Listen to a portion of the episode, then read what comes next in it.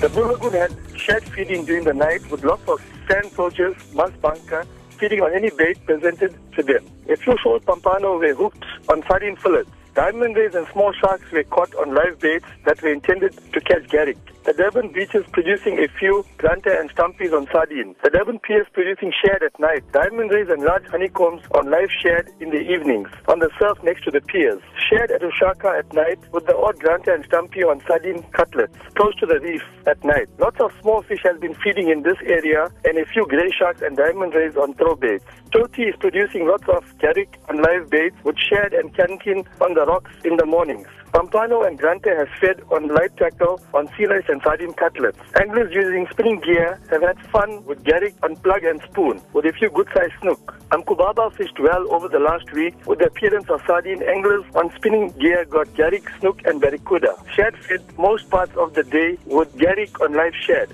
Shad at Amkuma's mouth with cob and garrick on live baits. Bronzebrim, shad and garrick at Margate with a few large sharks. Potchefstroom mouth fished well with shad, cob and garrick over the last week. The Transnet coast fished well with shad, cob, bronzebrim, brasher and garrick with lots of shark on most popular points on larger slide baits.